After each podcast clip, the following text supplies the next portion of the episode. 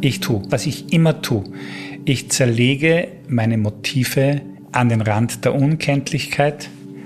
Und das tue ich mit unterschiedlichen Methoden. In seinen Bildern begibt sich Peter Baldinger immer an die Kante des Erkennbaren. Der Künstler fordert den Betrachter auf, zweimal hinzuschauen, denn durch den zweiten Blick eröffnet sich ihm vielleicht ein Werk aus einer anderen Zeit. Herzlich willkommen bei Wissensart, dem Podcast der Wissenschaft und Kunst vereint, heißen Sie Elisabeth Juliane Nöstlinger und der Künstler Peter Baldinger.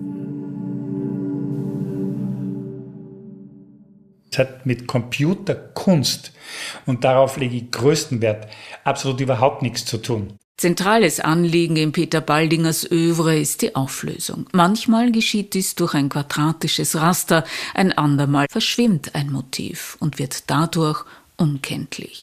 Nun zeigt die Galerie Dantendorfer Peter Baldingers Bearbeitung von Hans Holbeins Bilder des Todes. Warum die Hinwendung zu dieser Erzählung? Ja, die beschäftigt mich eigentlich immer schon. Diese Geschichte mit dem Unausweichlichen, mit dem Tod. Und Künstler zu sein oder Kunst zu machen, ist ja immer ein bisschen die Idee, überzubleiben, die Idee des Überlebens. Also wenn auch natürlich nicht als Person und körperlich, aber dass es einen darüber hinaus gibt, beschäftigt mich immer schon. Und der Holbeinsche Totentanz, und dazu muss ich sagen, dass ich vor, ich weiß es nicht, 25 oder 30 Jahren schon eine Serie von Zeichnungen und Bildern gemacht habe, die hießen Ich war Holbein weil mich der Mann also so unglaublich beschäftigt hat und weil ich den einfach ganz, ganz großartig gefunden habe. Und es hat ganz lange gedauert. Ich habe auch früher schon Totentanz-Sujets einzelne manchmal gemacht, grafisch. Es hat ganz lange gedauert, bis ich die Muße und die Zeit gefunden habe und bis sich das vielleicht auch irgendwie in meinem Leben so manifestiert hat, mich mehr damit zu beschäftigen und mir zu erfüllen, was es als Plan immer schon gibt, einen so kompletten Totentanz zu machen. Und es war für mich immer völlig klar, dass ich mich da dem Hohlbeinschen annehmen werde, so wie ich ja in anderen Phasen auch Kunstwerke, die es vor mir gab, von anderen Künstlern, sowohl in der Renaissance als auch im französischen Impressionismus, über die ich gearbeitet habe.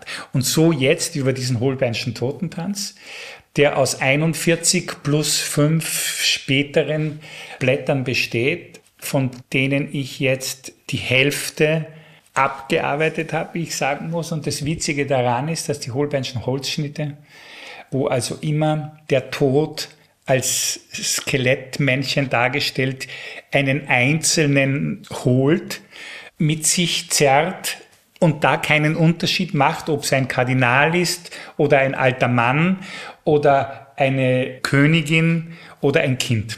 1526 schuf Hans Holbein der Jüngere 41 Holzschnittentwürfe zum Thema des Totentanzes, jedes etwa so groß wie eine Streichholzschachtel. Und auf jedem dieser etwa fünf Zentimeter großen Holzschnittentwürfe trifft der Tod auf einen Ständevertreter oder eine Ständevertreterin. Hans Holbeins Totentanzzyklus beginnt mit der Schöpfung, schreitet voran zum Sündenfall, der Vertreibung aus dem Paradies Paradies und kommt dann zu den Schicksalen einzelner Berufs- und Standesgruppen. Und er endet mit dem jüngsten Gericht. Dort sind, wie Peter Baldinger schon sagte, alle Menschen gleich. Anders als bei Hans Holbein sind die Motive bei Peter Baldinger jedoch vielfach größer. Bei mir sind die gleichen Motive ums Hundertfache vergrößert, äh, große, teilweise Leinwandbilder mit dieser Rough Grid Idee von mir in einer Art und Weise zerfetzt, dass man also schon sich hineinsinken lassen muss, um die Geschichte zu erkennen. Was ist nun diese Idee? Der Rough Grid ist ein Punktraster, aber der praktisch riesig ist. Ich imitiere die Ästhetiken, die wir heute kennen, aus den Zeitungsillustrationen oder zuletzt eben aus unserem Bildschirm am Computer, in den wir täglich hineinschauen und vergröbere das aber ganz, ganz, ganz stark. Und ich lege absoluten Wert darauf zu sagen, es ist pure Malerei. Ich trage mit dem Pinsel Ölfarbe auf die Leinwand auf. Es hat nichts mit Computing zu tun.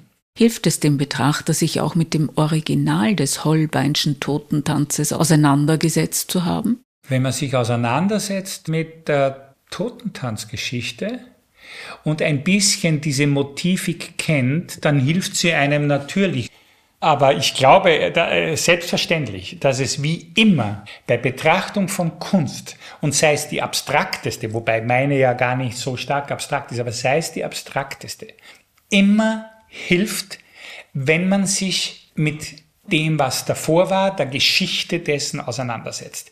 Dann kann man natürlich in einem Farbfeld von Mark Rothko eintauchen, weil man es zu spüren beginnt. Aber da ist es wie bei anderen Dingen auch, wenn man sich damit beschäftigt und eine Leidenschaft dafür entwickelt, dann erkennt man auch. Kann man hier gegenüber den alten Meistern von einer neuen Ästhetik sprechen? Freilich hast du recht, dass es eine neue Ästhetik ist in meiner Arbeit, wobei ich großen Wert darauf lege, dass es eine ist, die uns allen sehr, sehr bekannt ist.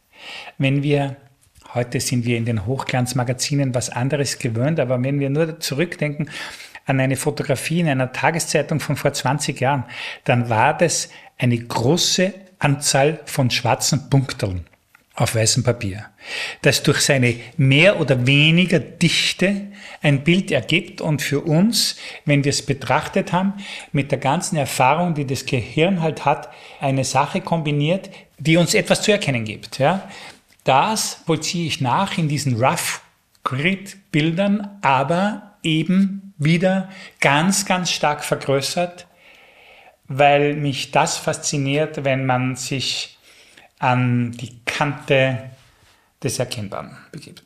Der Künstler Peter Baldinger bei Wissensart, dem Podcast der Wissenschaft und Kunst vereint, über seine Serie Danse Macabre, die in der Galerie Dantendorfer, Rankgasse 11, 1160 Wien zu sehen ist.